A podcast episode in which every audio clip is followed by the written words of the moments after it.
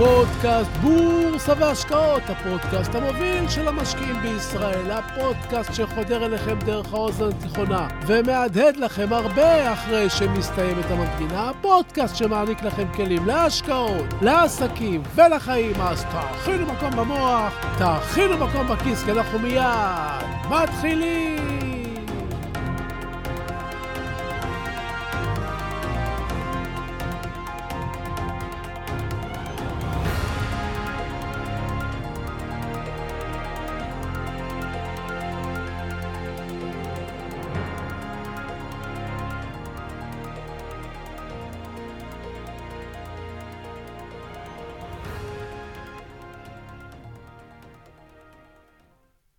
לא רוצה. לא רוצה. לא רוצה. כמה שחרור יש בצמד המילים הללו לא רוצה. מאז שאדם נולד, הוא לא רוצה. מה הוא לא רוצה? לעשות דברים שלא נוח לו, שקשה לו, שצריך להתאמץ עבורם, שמפחידים אותו, שמונעים ממנו הנאה. לא רוצה. איזה כיף לומר, לא רוצה. ואיזה כיף זה כשהלא רוצה מתקבל. ילד בן שלוש צריך ללכת לגן בבוקר של חורף גשום, והוא לא רוצה. רוצה להישאר בבית עם אמא או עם אבא, לראות טלוויזיה ולשתות שוקו. צודק, בבית יותר כיף. ילד בן שבע חוזר בקיץ מבית הספר עייף, מיוזע, וצריך להכין עבודה בתורה. הוא לא רוצה, לא רוצה, צודק. יותר כיף לראות טלוויזיה במזגן, לאכול משהו טעים, לשחק בסלולרי. בחורה בת 16 צריכה ללמוד לבגרות במתמטיקה, והיא לא רוצה, לא רוצה, צודקת. קשה ומתיש, והיא לא רואה למה כל כך חשוב ללמוד את כל המשוואות האלה עכשיו, ואיך זה בכלל יעזור לנו בחיים. בגיל 16 אנחנו צריכים ללמוד תיאוריה כדי להתקדם לשיעורי נהיגה.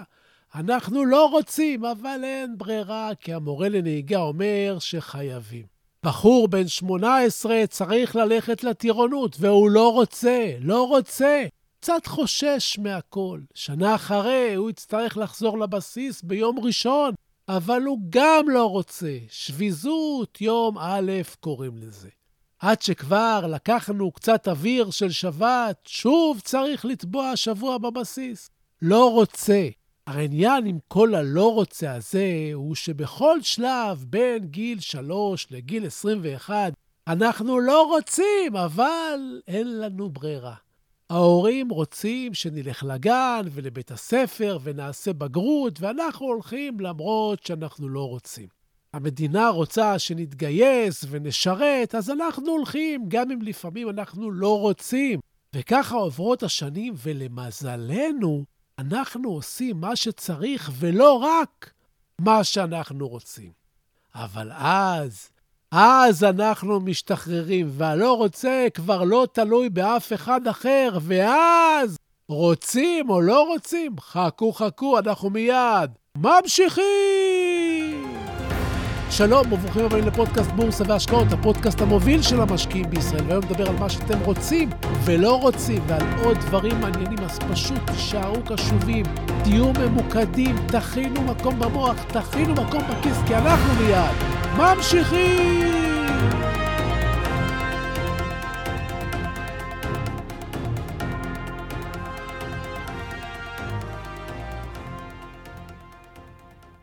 ואחרי שלא רציתם ולא הייתה לכם ברירה, מגיע גיל 21. אתם משתחררים ומשתחררות מהצבא, ואתם כבר קובעים מה אתם רוצים ומה אתם לא רוצים. אם אתם לא רוצים לקום מוקדם בבוקר, אז אתם לא קמים. אם אתם לא רוצים ללכת ללמוד, אז אתם לא לומדים. אם אתם לא רוצים לעבוד, אז אתם לא עובדים. אתם מחליטים, ומה שיניע אתכם מכאן ואילך זה יותר מה חייבים. מה שיניע אתכם מעכשיו אלו אזורי הנוחות שלכם, העונג והכאב. אתם תעשו דברים כדי לקבל עונג או כדי להימנע מכאב. אם אתם חייבים כסף למחיה, אז תעבדו. אם אתם רוצים להיות עורכי דין, אז תלמדו. אם אתם רוצים להיות משקיעים טובים ומצליחים בשוק ההון, אז אתם תשקיעו ותלמדו, אבל אף אחד לא יעיר אתכם בבוקר אם לא תרצו. יכין לכם כריך ובקבוק מים וייתן לכם נשיקה בראש בדרך החוצה. אלה אתם שקובעים. אתם יכולים ללמוד את השוק ברצינות ולקרוא ספרים ולהעמיק את הידע שלכם, אבל באותה מידה, אם אתם לא רוצים להעמיק ולהתאמץ, אתם יכולים להכין לעצמכם שוקו ולהתרווח בסלון, לצפות בסרטונים ולצרוך מידע קליל ולספר לעצמכם שאתם לומדים בורסה. בעצם מגיל 21 והלאה, אתם מחליטים באופן מלא. זה בדיוק מה שקורה גם עם נדל"ן, ולכאן אני מכוון בפרק הזה. מי שעוקב אחריי, אחרי דף האינסטגרם שלי, יודע שיש לנו לפעמים דיונים על דירה, האם כדאי לקנות או לא, האם כדאי לסחור או לא, ואני מתכוון לדירה ראשונה למגורים. אני טוען שכל אחד חייב דירה אחת משלו למגורים. דירה שישלם עליה משכנתה אם צריך. זה דורש מאמץ וחיסכון וויתור על הרבה דברים מסביב. אבל בין גיל 40 ל-50 תהיה לכם דירה משלכם, אם תתחילו בזמן. דירה שלא משנה מה יקרה, אף אחד לא יוכל לזרוק אתכם לרחוב. דירה שתהיה הביטחון שלכם עד זקנה. דירה שתוכל לשמש אתכם בגיל מבוגר גם כמקום לגור בו וגם להיות מקור הכנסה בדמות משכנתה הפוכה. אתם תוכלו לתת את הדירה לבנק אז ולקבל כסף כל חודש אם לא יהיה לכם מספיק. מה שקורה אצל הרבה אנשים צעירים הוא שהם מבזבזים שנים טובות וחשובות בגלל ה... לא רוצה.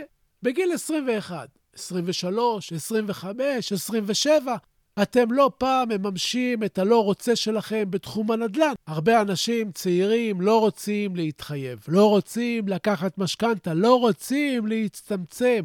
אנחנו רוצים לחיות, אתם אומרים. אנחנו כבני אדם תמיד מסתדרים ומתאספים בקבוצות.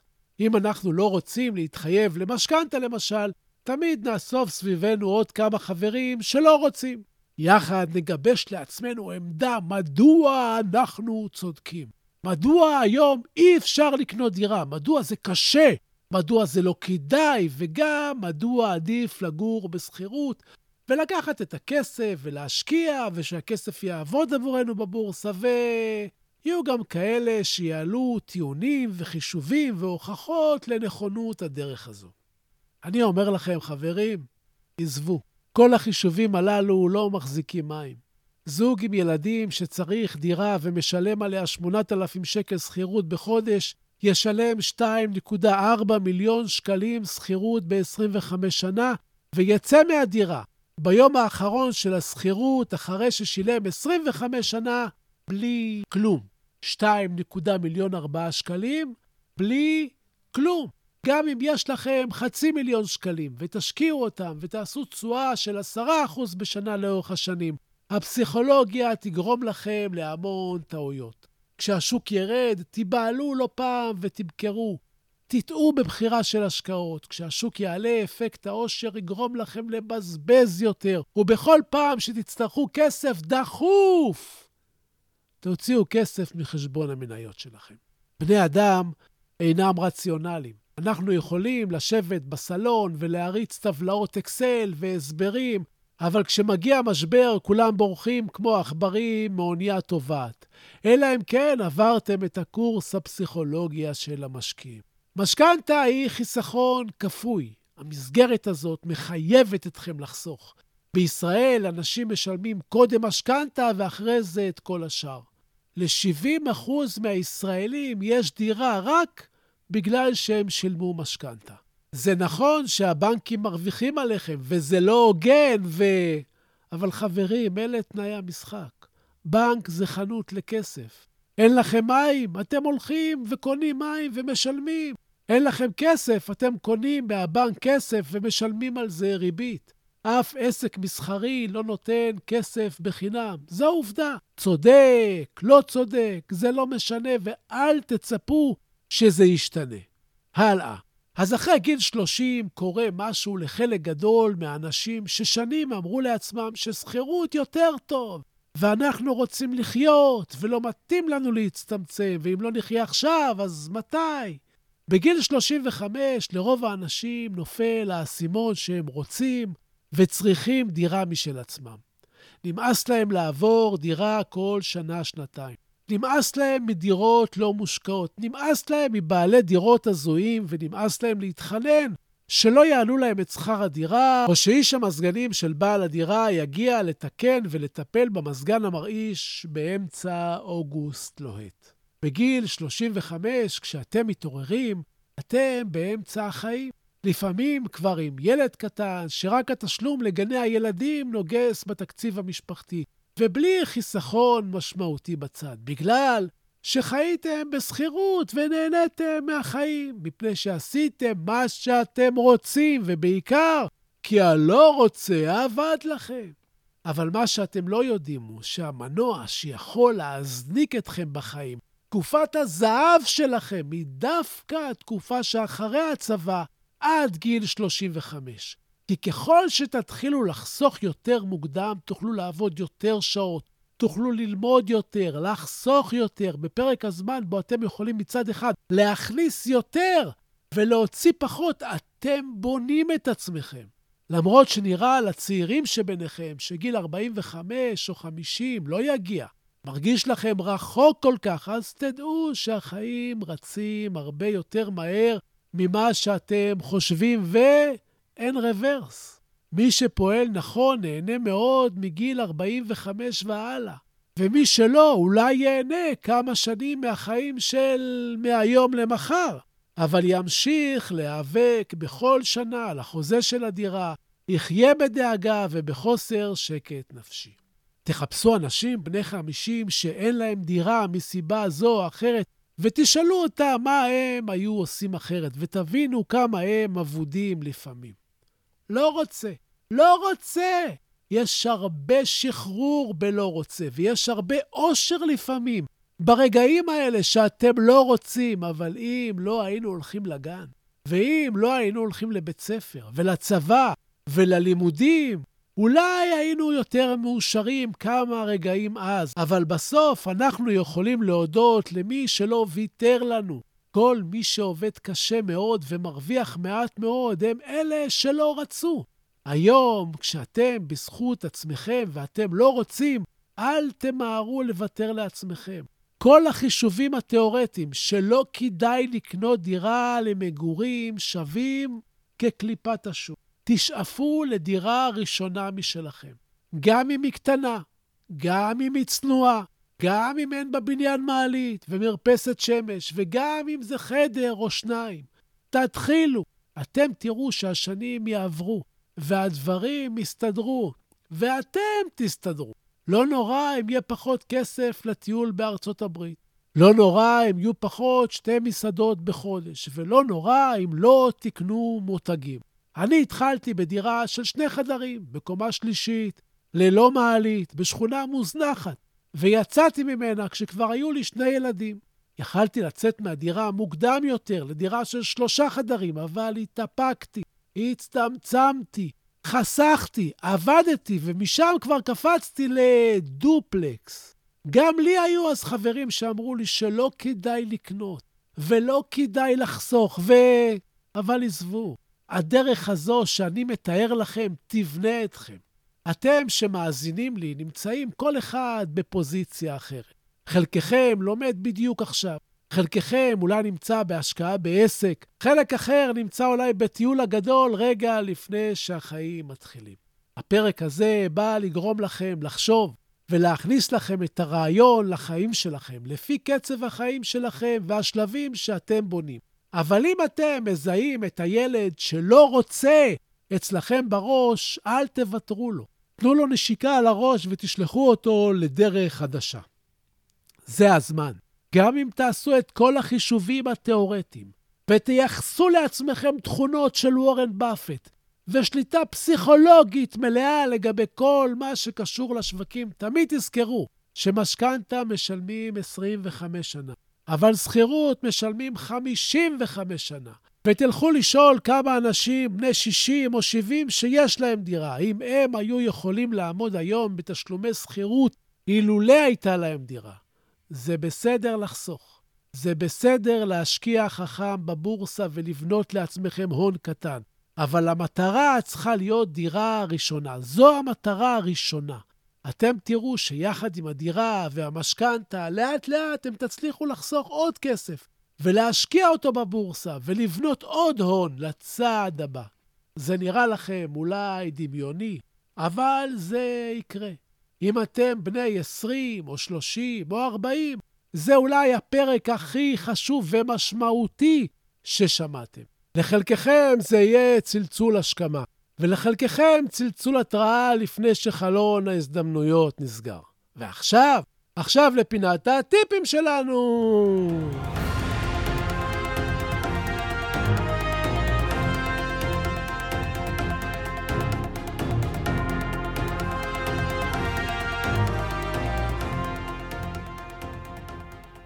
מעניין לעניין ובאותו עניין. רבים שואלים אותי לגבי דירה להשקעה. מה דעתי? אז דירה להשקעה תמיד צריכים לבדוק לפי אלמנט של תשואה ועליית ערך. אם קניתם דירה ב-4 מיליון שקלים בתל אביב ואתם יכולים להשכיר אותה ב-8,000 שקלים בחודש, זה אומר שהתשואה שתקבלו עומדת על כ-2.5% ברוטו, כי צריך לשלם גם מס. התשואה מפיקדון בבנק יכניס לכם בימים אלה של חודש יוני 2023, בלי מאמץ ובלי סיכון, 4.5 אחוזים, כמעט כפול. אז למה לקנות דירה להשקעה? עדיף כסף בבנק עם תשואה כפולה ובלי טלפונים של סוחרים עם בעיות, ובלי לשלם מאות אלפי שקלים מס הכנסה על דירה שנייה, ובלי לשלם לעורך דין. מצד שני, אם קנינו נכס במיליון וחצי שקלים ונוכל להשכיר אותו ב-8,000 שקלים, זה כבר סיפור אחר. אם מחירי הדירות ירדו וירדו, אז אולי יהיה כדאי לקנות דירה במחיר מציאה, כי ערכה יגדל בעתיד, אבל באותה מידה אנחנו גם יכולים להשקיע במדד הנדל"ן וליהנות מאותה עלייה צפויה. השקעה טיפשה בדירה, כלומר, קניית דירה במחיר שוק ולהשכיר אותה במחיר שוק, אין בה ניצוץ של חוכמה. לפעמים יש חלופות טובות יותר בשוק ההון, וצריך לבדוק. דירה ראשונה למגורים, אני שב ואומר, זה כבר סיפור אחר.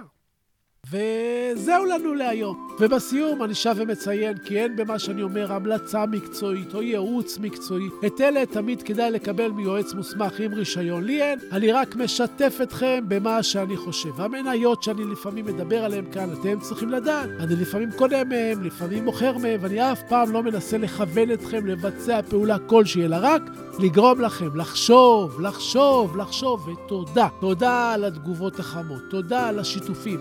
תמשיכו ותפיצו ונגדל ביחד. תשלחו את הפרק החשוב הזה לחברים שלכם. תודה להילה ברגמן, שעורכת ומאירה ומפיקה את הפודקאסט הזה. תודה רבה לכם שהאזנתם לי. תהיו טובים, תעזרו למישהו שצריך. תעשו משהו טוב לעצמכם. תלמדו משהו חדש, שיהיו לכם בשורות טובות, כל הישועות, בריאות טובה, הלוואי שתתעשרו בהקדם. אני הייתי צביקה ברגמן, ואנחנו ניפגש בקרוב!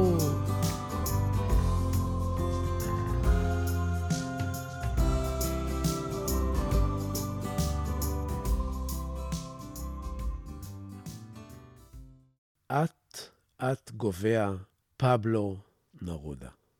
אט-אט גובע מי שלא נוסע, מי שלא קורא, מי שלא שומע מוזיקה, מי שלא מוצא את החן בתוך עצמו. אט-אט גובע.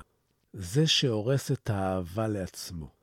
זה שדוחה עזרה מושטת. אט-אט גובע. זה המשועבד להרגליו, החוזר יום-יום על אותם המסלולים. אט-אט גובע.